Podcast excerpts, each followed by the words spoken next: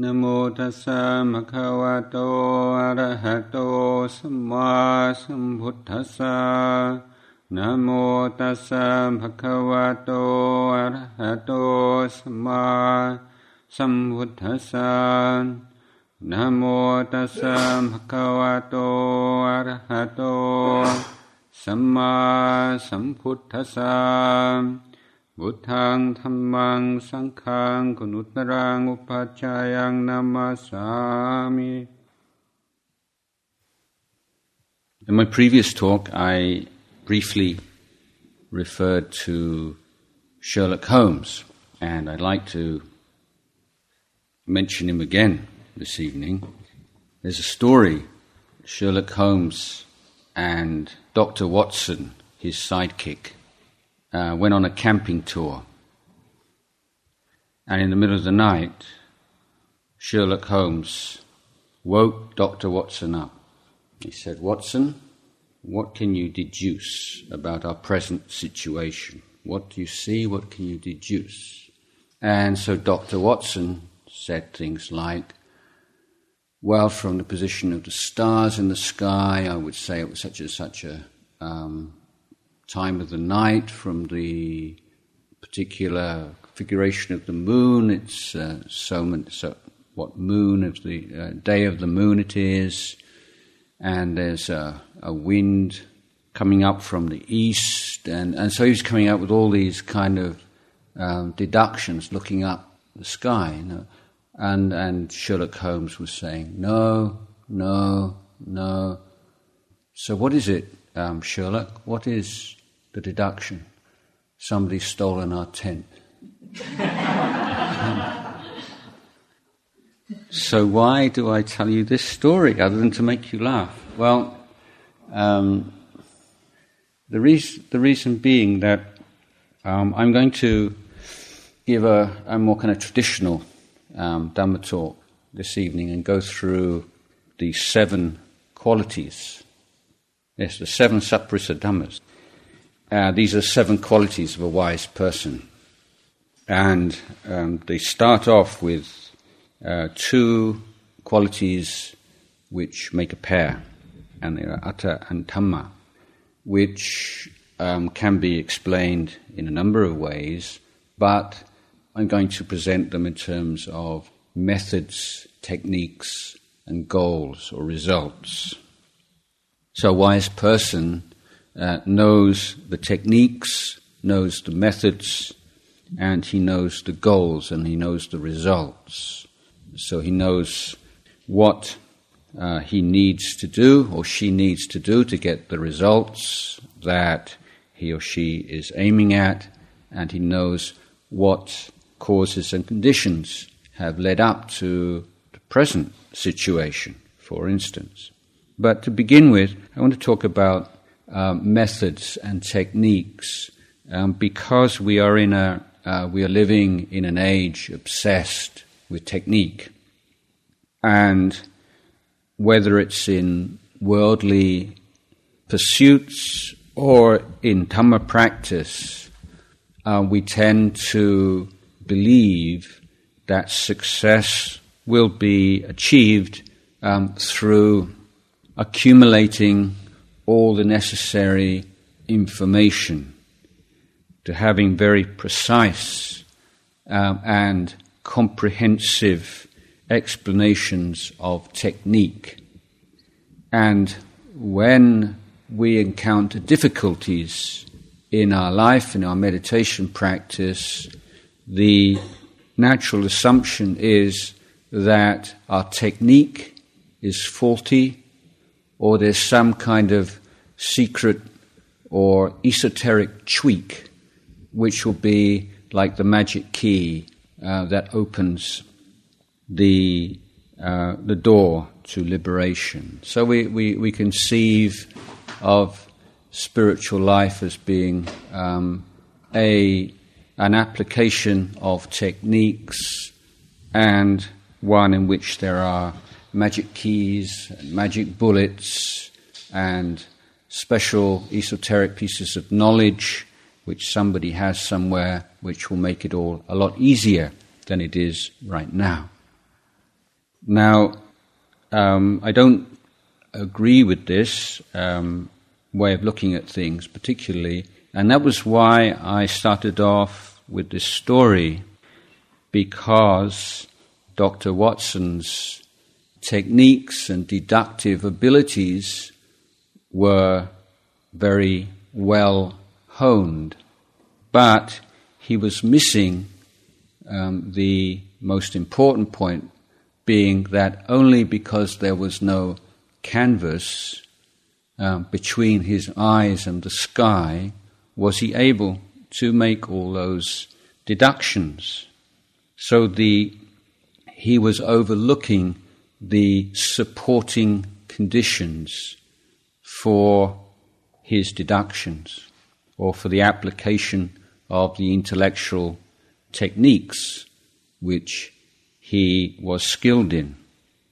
So, in meditation practice, I think that we can overlook the creation of the necessary supportive conditions for their successful application. Now, what are these? Well, there are many. For one to begin with, um, in every meditation session, it is important to have a clear understanding of the goal of meditation. And that means both in the, um, the short term, in that particular meditation session, and um, also in the, in the long term, or the ultimate goal of Nibbana, what exactly that might mean.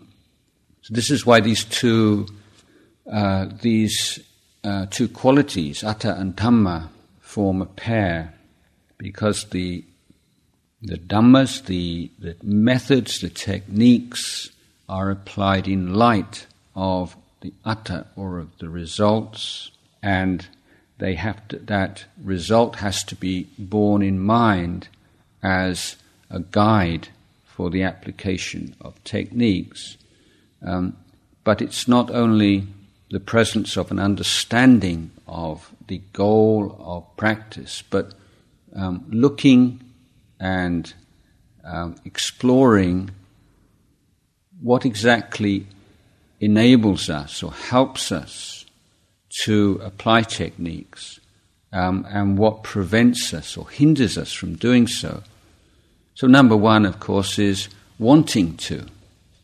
Do you want to apply your meditation technique throughout the 30, 40 minutes or 60 minutes of the meditation. This is not uh, such a silly question as it might seem. We say, well, well, if I didn't want to do it, I wouldn't be sitting here in the first place. But that's not necessarily the case.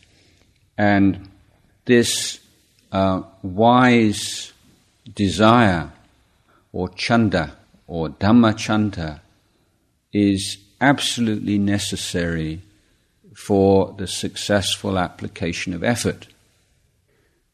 There are two kinds of desire spoken of by the Buddha unwholesome desires, which he called tanha, which are the outgrowth of ignorance, um, lack of true understanding or wrong understanding. And there is chanda, which is the kind of desire that arises from uh, knowledge, true understanding. So, it, this is a very important point to, to remember. The Buddha did not castigate all kinds of desire, uh, but only those that arise from ignorance. So, you see somebody suffering and in pain, and, you, uh, and the desire arises to help them that is most definitely not the kind of desire um, that the Buddha told us to abandon. On the contrary. So, um, in meditation, we have to want to meditate more than we want to allow our minds to indulge in memory and imagination. And we have to be very honest with ourselves at the beginning of a meditation session whether or not our mind is ready and interested and enthusiastic about the application of our meditation technique. If it's not, if one part of our mind is, oh, it's time to meditate, this is what I usually do now, um, is accompanied by a lingering desire just to think about the past, think about the future, um, ponder some particular problem, um, issue, or just to um, indulge in fantasies, then uh, won't be successful. Even though you've learnt by heart all the techniques, you've heard all the teachings. Um, if you if you have a um, a wonderful car, but you you know you don't ever go and sit in it, and you don't turn the engine on and drive it. Well, it, it's, um, uh, it's you have a car, but you might as well not have it at all. So, at the beginning of a meditation practice, be willing to spend a little time talking to yourself. And how do you talk? You talk to yourself in ways that are going to bring up this um, interest and enthusiasm for meditation? And um, you can experiment with various ways of doing that. Maybe reflecting on the virtues of the Buddha or the teachings or the Sangha, um, great meditators, uh, people who you find uplifting, inspiring figures, that you think of them and, you and your mind becomes filled of reverence and devotion. These are positive, uh, positive emotions can be brought into our mind through um, certain reflections. Or we might reflect on, on death and how, how short and uncertain our life is, and how fortunate we are to have this opportunity to practice.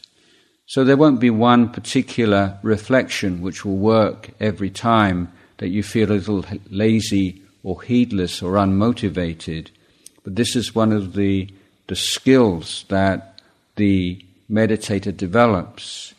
Um, he looks on his or Oh, she looks on her mind just as the way a loving parent looks at a child um, and knows that you can't be harsh with a child all the time, but every now and again you do have to be a little harsh.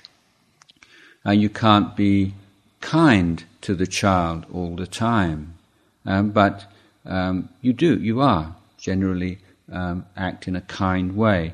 The idea is that you're looking what is in the best interests of the child at any given moment. And that's the way you start to look at your mind. What's in the best interests of your mind?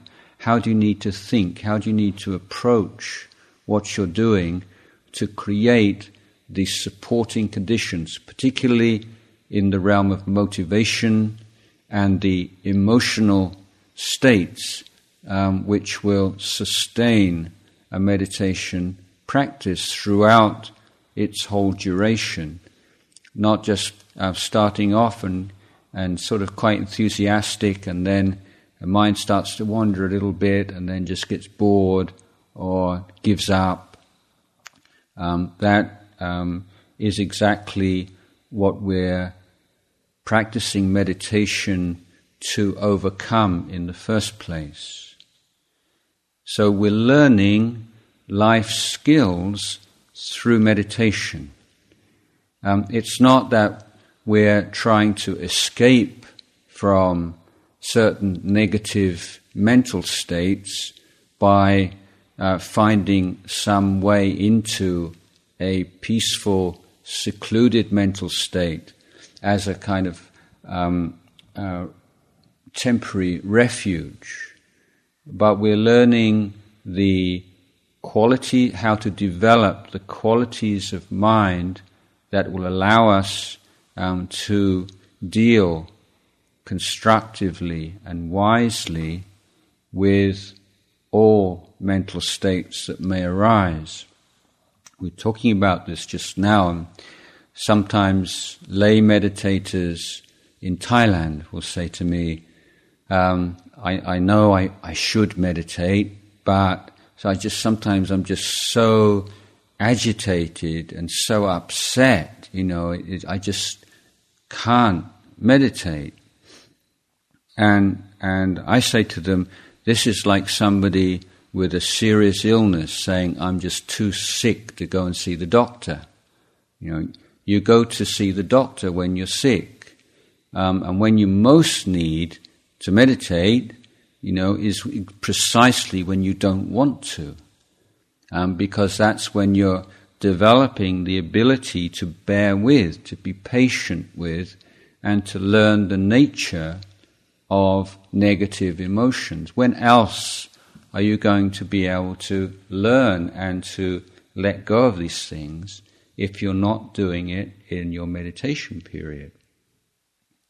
So, techniques are important, um, but we have to ask ourselves Am I in the right space? Am I in? Uh, am I sufficiently motivated, um, sufficiently well directed to apply these techniques well and successfully? If I'm not, um, what would be a good reflection to use um, to bring my mind to that state?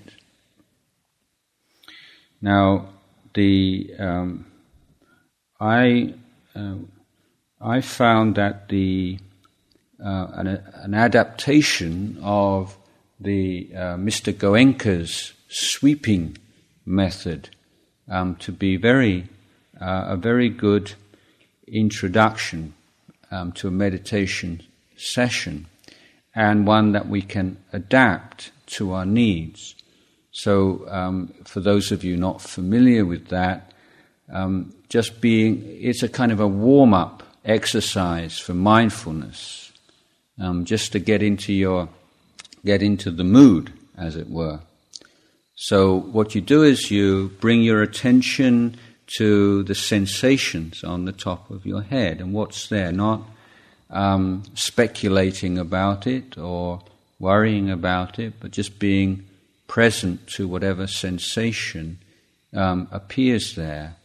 And then what, uh, looking and being aware of whatever sensation is in the face, then in the neck, in the shoulders, the arms, the hands, the fingers, the chest, the belly, the back, the buttocks, the legs, the knees, the calves, the ankles, toes, uh, feet, and toes. So your body gives you um, a set, uh, clear cut progression something for your mindfulness to follow step by step, point to point, from head to toe.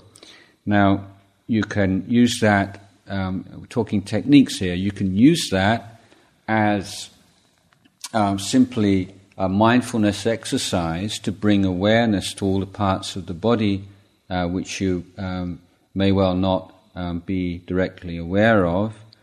Um, and in, it's incredible um, the extent to which, in such a sensual and body based culture, um, how little direct awareness uh, we often have of what's going on in our body. Another, if you have a lot of pain or you're feeling very um, low, one way is to spread thoughts of loving kindness to each part of the body um, and developing uh, this very positive um, uh, attitude and stance towards your physical body. So if you have um, difficulty in spreading thoughts of loving kindness to yourself as the person you think you are, then you start off very easily just sending loving kindness to your shoulder or your arms or your hands and and, and so you, you, the guiding principle in a lot of these meditations is always start from the easy or the easiest um, and move towards the more difficult. Um, if you're in a slightly different state of mind, um, a, an alternative is to develop this mindfulness step by step through the physical body and, and to use, allow your mind to think, but think about all the illnesses that could arise in, in each part of the body. Think of all the things that can go wrong with your eyes, all the things that can go wrong with your nose, all the things that can go wrong with your brain, all the things that can go wrong with your teeth. So you're giving your mind a certain license to think here, but it's constrained within boundaries that you've clearly established, and it is focused and directed. Um, and it's this kind of reflection is good if you're in a very kind of um, sensual, exuberant, outgoing, um, heedless kind of mind state when you sit down, rather than just sort of struggling and fighting against it um, and getting very frustrated. You recognize, yeah, there's this kind of energy. What's the skillful way of dealing with that? And so that reflection on, on all the illnesses and, and, and problems that the human body uh, is heir to can just deflate that kind of heedless, exuberant energy. So it's always finding the right tool or the right medicine for the, uh, the present um, imbalance or problem. Just um, one more thought or one more um, reflection on the on the point of technique and method, and that is that when we have um, a lot of agitation in the mind, a lot of negative emotion, then how do we deal with it? Now, um, when we have defilements and clouded emotions in our mind, whatever kind, it's, it's, it's quite obvious to almost everyone that if we welcome those thoughts and, and um, become obsessed by them, that our mind will never be peaceful. That, that I think is not the difficult point at all for anyone to grasp. But the, the trap that um, many people fall into is feeling that wanting to get rid of something um, provides the necessary motivation to do so. But in the practice of meditation, we soon realize that not wanting to have a particular mental state arising in the present moment um, and trying to get rid of it um, provides the very same function of fueling the flames of that mental fire um, every bit as um, powerfully as liking and indulging in the pleasure of those thoughts and memories and so on. So the uh, wise way is merely to recognize and neither to grasp onto or push away, and merely recognize the exist and, and in most cases that mere recognition of a thought as a thought of anxiety as anxiety, of doubt as doubt, of, of anger as anger, of depression as depression. The mere recognition of something as just what it is is enough for that uh, mental state to pass away. Um, just as we shine a light in the darkness, and anyone who's misbehaving just sort of like this, like they were actually meditating or doing something serious. And so you're shining a light in the darkness. Um, in the case that, that that moment of mindfulness is not sufficient, then you may need to apply particular antidotes. But the, um, the, the first um, wise response must always be that of equanimity. That's not the end um, of story in every case, but it's definitely indispensable.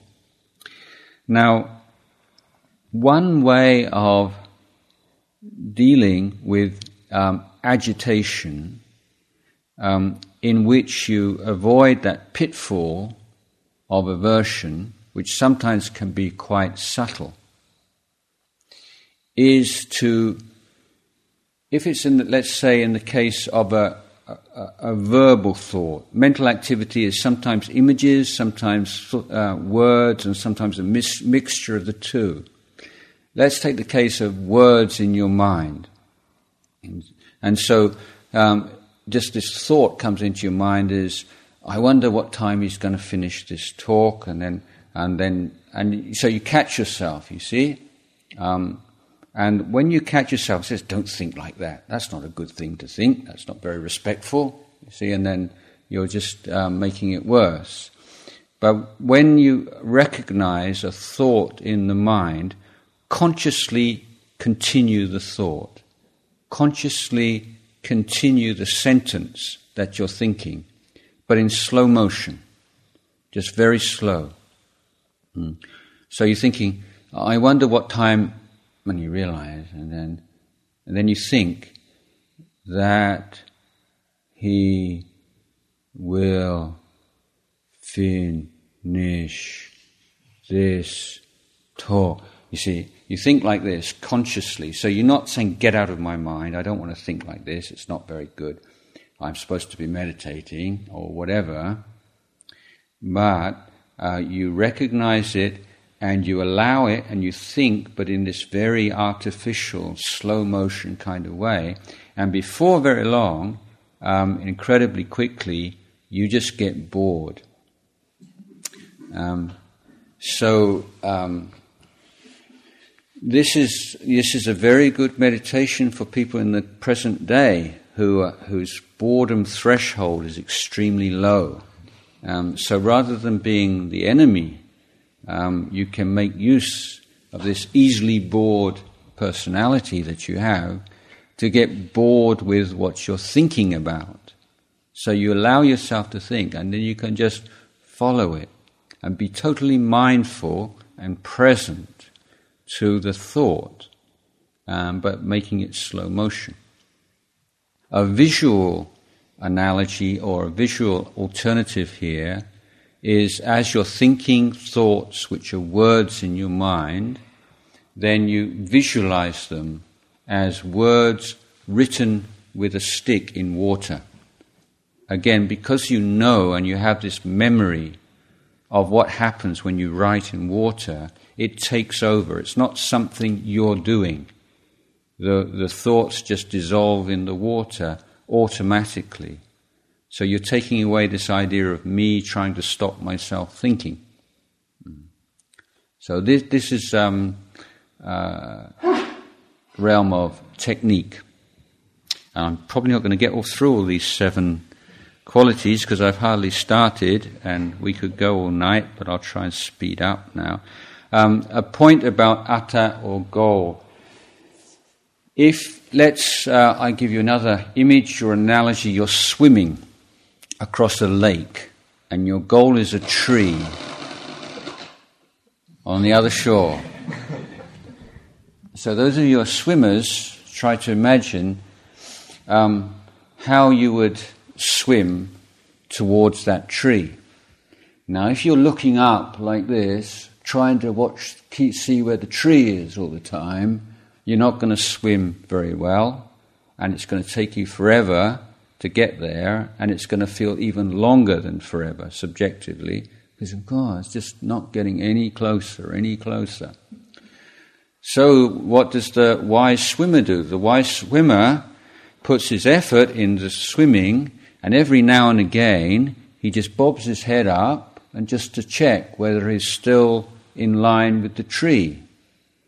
And this is how you meditate. You have a goal, you have a, um, something that you're aiming towards, but you don't keep your mind on it all the time. Um, but every now and again, you just check whether or not what you're doing right now is calibrated with that uh, the process which is going to lead you to your goal and whether you're going in the right direction or not. Okay, so that's At and Tam. Uh, what's the next one? Don. Uh, you need to know yourself. And so, what does that mean? You know, self should be the refuge of self. You know, people read this thing. I thought Buddhism was all about anatta and not self. What's all this stuff about self? And um, so these are two different levels. The conventional level means being realistic, not being too idealistic, and refraining from the word should and should not whenever possible. These are poisonous words. I should be. I should not be. He should be. She should be. It should be. It should not be. These are, um, uh, these are words arising from habit um, and mental laziness. So um, be mindful and try to find alternative ways of looking at your experience without using those words. So, a lot of um, religious traditions and philosophies um, depend on these a lot. They say, you should be like this. A good person is like that, you see. And then you read this and it's very inspiring, but then you realize you're not the kind of person that you're supposed to be. And the what is um, the end result of a teaching telling you how you should be, and your recognized inability to be that kind of person, and the answer is guilt. Um, so we have guilt-ridden societies where people um, are so upset that they can't be the kind of people that they think they should be. So we don't need to um, follow that path at all. So we recognize, you know, try to look, well, how are we right now? Even meditators can get this. I've been meditating for X number of weeks, months, years. Therefore, I should be more wise, more peaceful, more this, more that than I am. And so, um, the, the best, very simple um, mantra uh, to use with this is why not? Why shouldn't you be? Why, uh, you say, I should be. Why should you be? On what ground should you be, given all the causes and conditions that have led up to this particular situation? So don't follow that one. Um, I have my favorite story of um, someone who knows himself is, of course, Ajahn Chah. Story being one you may well be familiar with. As a young monk, he was um, on Tudong, traveling through the countryside, walking. He stayed at a small monastery, and every day this young widow used to come to offer food. And of course, young widows can't come very close to young monks very easily. So, um, this young widow, very intelligent, she had a very young son. And so she would have a young son who was very sweet and charming, as young boys and girls can be, um, to, to go and offer things, and, and so created this kind of relationship. Um, and then one night, in the middle of the night, Ajahn Chah woke up his lay attendant and he said, Get your stuff together, we're leaving. And Ajahn Chah ran away. He ran away because he recognized he wasn't confident that he had the strength um, to withstand the temptations that he was feeling at that particular moment. So he swallowed his pride he said, Yeah, um, I, I'm just not sure I can handle this very well. So we have this teaching of bearing with things and never giving up and so on, but it has to be balanced with wisdom by this recognition of our own limitations. Not saying we should be this way. If we're not, then we recognize that and very humbly uh, make the necessary um, adjustments, and that might mean uh, a tactical withdrawal, or it might mean um, some people looking at us somewhat askance, but never mind. There is a recognition of what we, right now, what we can and can't do. We're not saying we are this way um, uh, and will be this way always, but right now, this is how things are right now. Now, um, I, um, I think just just one more point on this uh, virtue, and that is that there is a natural tendency for us to give exaggerated time to those things that we're good at and to neglect those things that we're bad at. And that's fair enough. We, we do need that sense of self respect, self esteem that comes uh, from accomplishment, even in quite mundane matters.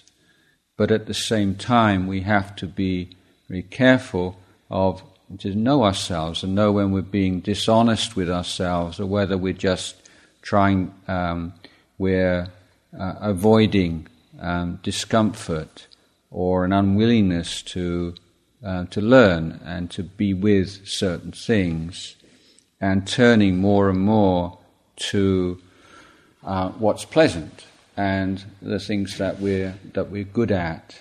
And if you if you um, I've practiced um, yoga since I was a teenager, and I know because there are so many yoga exercises that um, you can do, and it's not there's not a fixed sequence.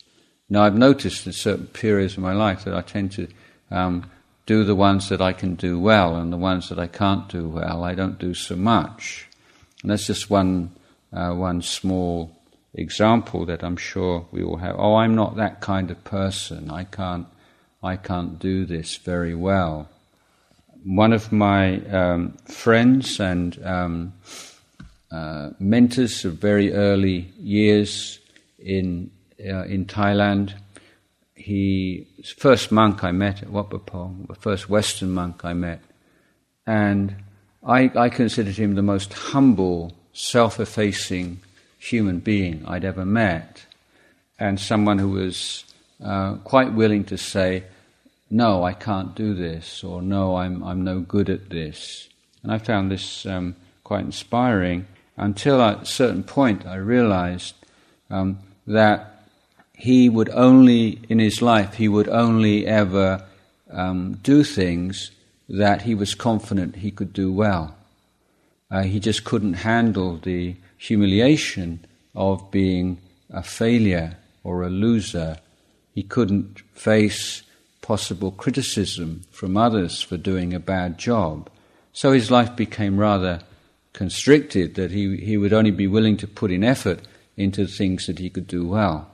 So, in this case, um, I would say that you know he didn't um, really know himself well enough, and, and so you know um, recognizing on the mundane level your strengths and weaknesses, and not taking them as indicators of who you really are, but these are just the uh, the results of accumulated habit, um, perhaps of only this lifetime, but it could be of many lifetimes. But in the end, um, these all all we can see is just habit. It's just habit energy, and you can change habits. But if your mind is into a deep rut, you can't expect to change a habit overnight. It will take some time, but it can be done. Next one is knowing the right amount.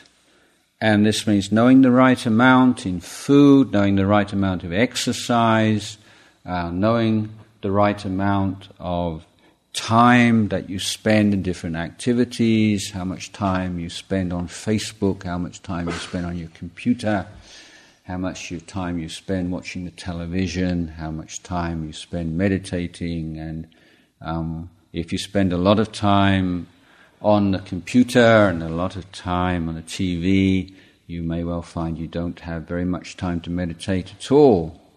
Um, so, um, what's the right amount in everything? This is podi, the, the, the middle way. A lot of misunderstanding about the middle way, and whenever anyone wants to justify their own position, they'll tend to take two things on either side of them and try and tell you that it's the middle way. So you have to be very careful of that when other people tell you they're on the middle way, or when you tell yourself or others that you're on the middle way. So, for instance, if you have someone who's never, never even hit somebody um, in their life, uh, never been violent, and you have another person who's a serial killer, you know, like what's the middle way? Uh, well, you say, well, I'll only kill someone if I'm really, really angry, you know. Uh, so, you know, that's, you know, like an obvious example of a, a false middle way. The middle way, uh, just as I was speaking about um, ends and means, techniques and, and, goals and so on, the middle way can only be understood um, when you have a goal. My, my favorite example of this is if you're, somebody says, I'm, uh, I want to go um, to Alaska. Um, if I drive um, towards where? Towards uh, Portland, would I be going in the right direction? And you could say, yes. Okay, no question, immediately. If you're going in a northerly direction, you've got a good chance you'll get more or less up there sooner or later. But let's say in the second case you say, I just like to go for a nice drive. Um, if I turn left and, and uh, go north towards Portland, would that be the right direction? So now you can't give the same emphatic, unequivocal answer because you don't have a goal in mind. You say, I just like to go for a nice drive. Well, you could go north and have a nice drive, you could go east, you could go whatever direction.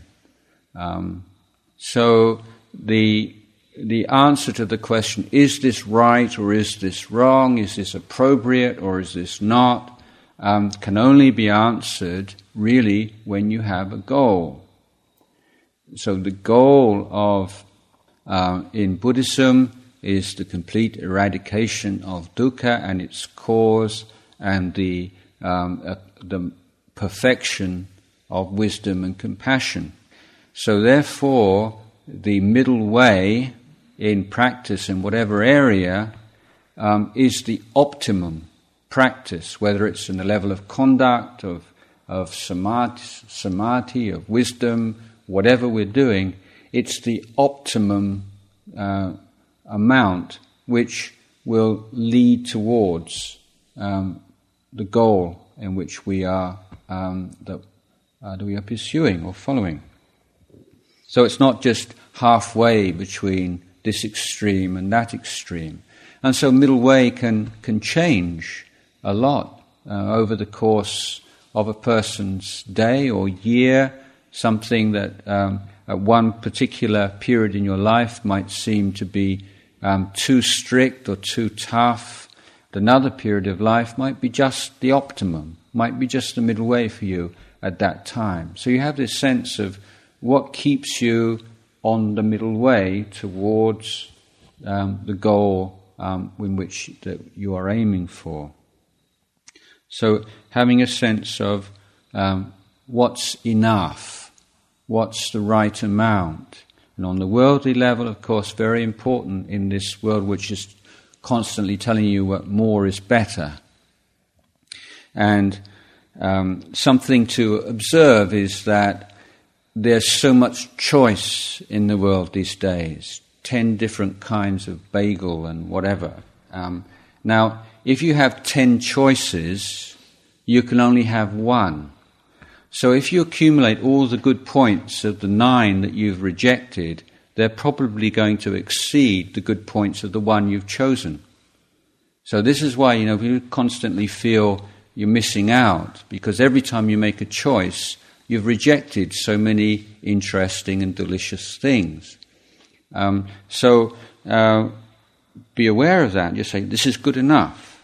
You know, this, um, and, and, that um, not making that comparison, not adding up all the positive qualities of things that you haven't had.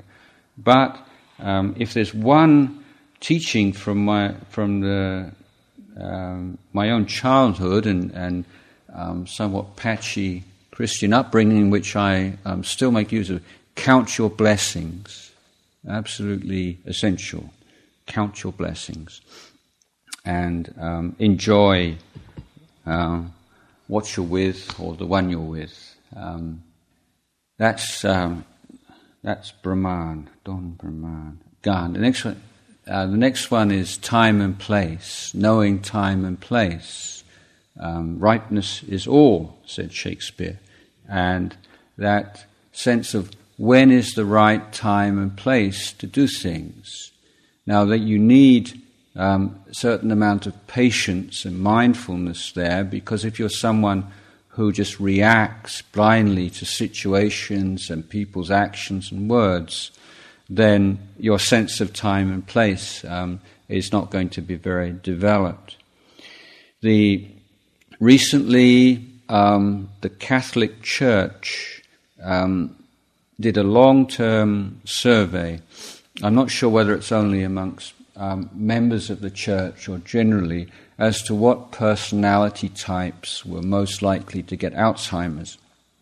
And the answer is um, people who have um, no ability to delay gratification or no patience, basically. Um, so if you're someone who thinks that thinks of something and just has to say it straight away, has to do it straight away, then um, you might lead a rather exciting life, but Alzheimer's is a depressing possibility in the future. The wise person says it's not worth it. So, learning that sense of composure and not just being uh, a puppet, and somebody says something and you react, or does something and you react, and without any kind of inner integrity, um, but developing uh, that composure, and then when there's mindfulness and there's a patience, then a sense of time and place. If somebody if you're feeling really agitated and upset, then it's usually not the time to speak. If somebody insults you or misrepresents you, um, you know, what do you do? Well, it depends, doesn't it? Sometimes it might just be a matter of being very patient and allowing the situation to unfold and for time uh, to be the test. In other uh, on other occasions, it might be necessary to um, to inform certain people of the true facts of the case. There's no in so many um, situations